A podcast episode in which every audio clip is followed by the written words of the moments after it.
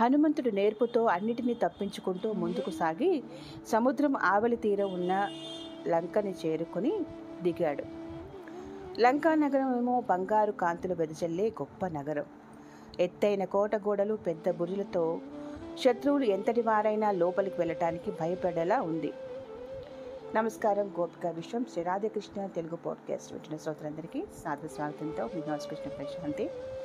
మరొకసారి రామాయణ మహాఘట్టంలోని విశేష వివరణలోకి వింటూ తెలుసుకుందాం. ఇక ఆలస్యం దేనికి రండి.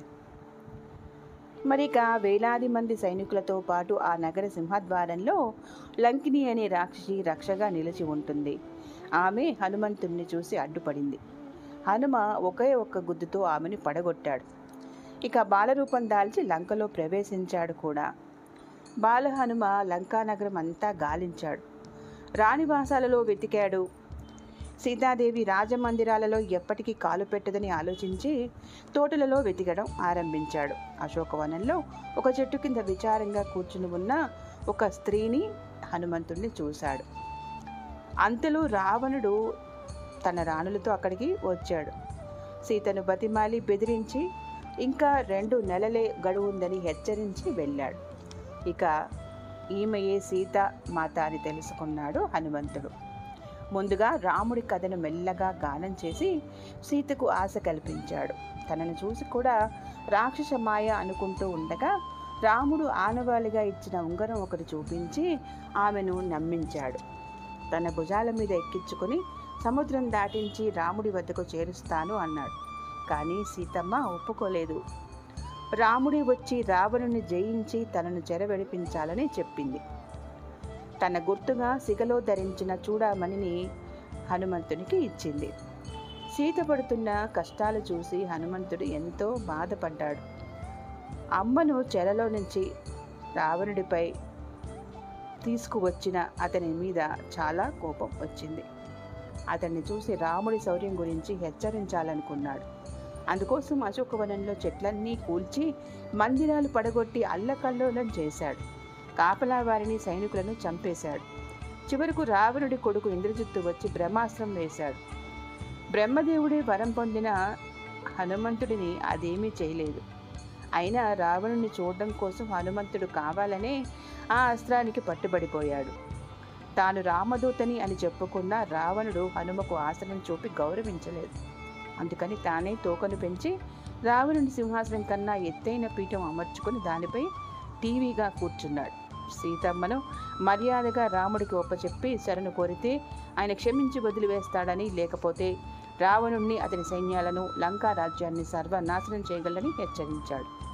రావణుడికి ఈ మంచి మాటలు తలకెక్కలేదు.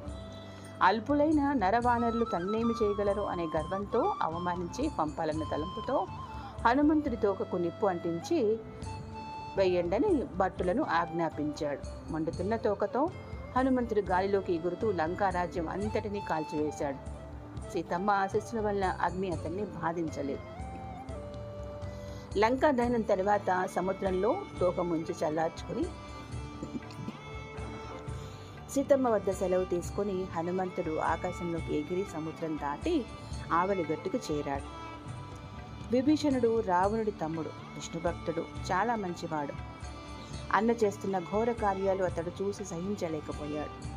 సగౌరవంగా సీతామహాదేవిని తీసుకువెళ్ళి శ్రీరాముడికి అప్పగించి శరణు వేడమని కోరమని హితవు చెప్పాడు. అలా చేయకపోతే రామబాణం లంకను సర్వనాశనం చేయగలదని హెచ్చరించాడు. రావణుడు కోపంతో మండిపడ్డాడు. హితవు చెప్పిన తమ్ముడు విభూషణుడిని లంక నుంచి వెళ్ళగొట్టాడు. రాముడు యుద్ధవేరి వేయించాడు. అపారమైన వానరసేనతో తరలివచ్చి సముద్ర తీరం వద్దకు వచ్చి చేరాడు. అప్పుడు విభీషణుడు తన సహచరులతో కలిసి వచ్చాడు. రావణుడు తనను వెడలగొట్టాడని చెప్పి రాముడు శరణు కోరాడు.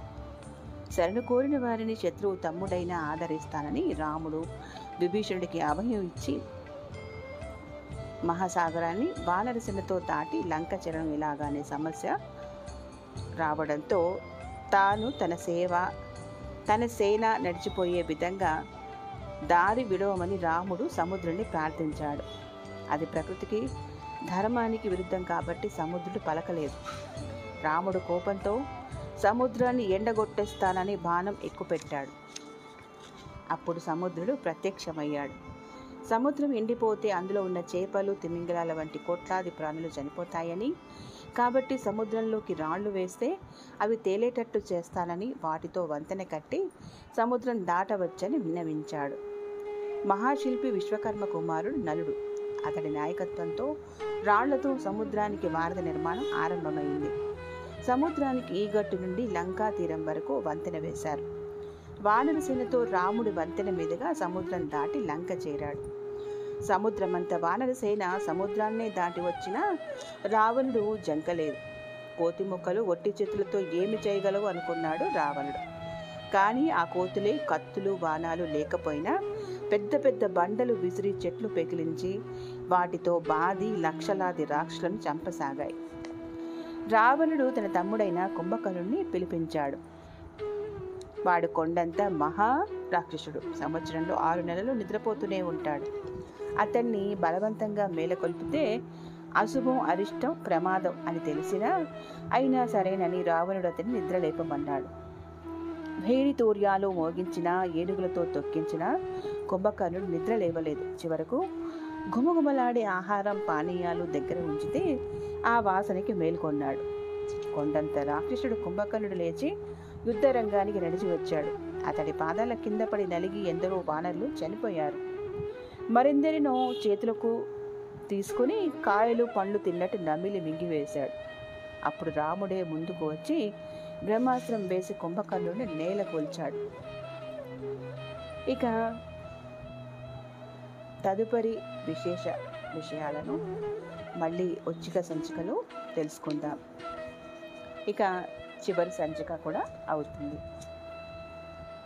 వింటున్న మీ అందరికీ మరొకసారి ధన్యవాదాలు తెలియజేస్తూ మీరు కూడా ఇటువంటి విషయాలను తెలిసిన పది మందికి తెలియజేస్తూ వింటూ వినిపిస్తూ ఉండండి.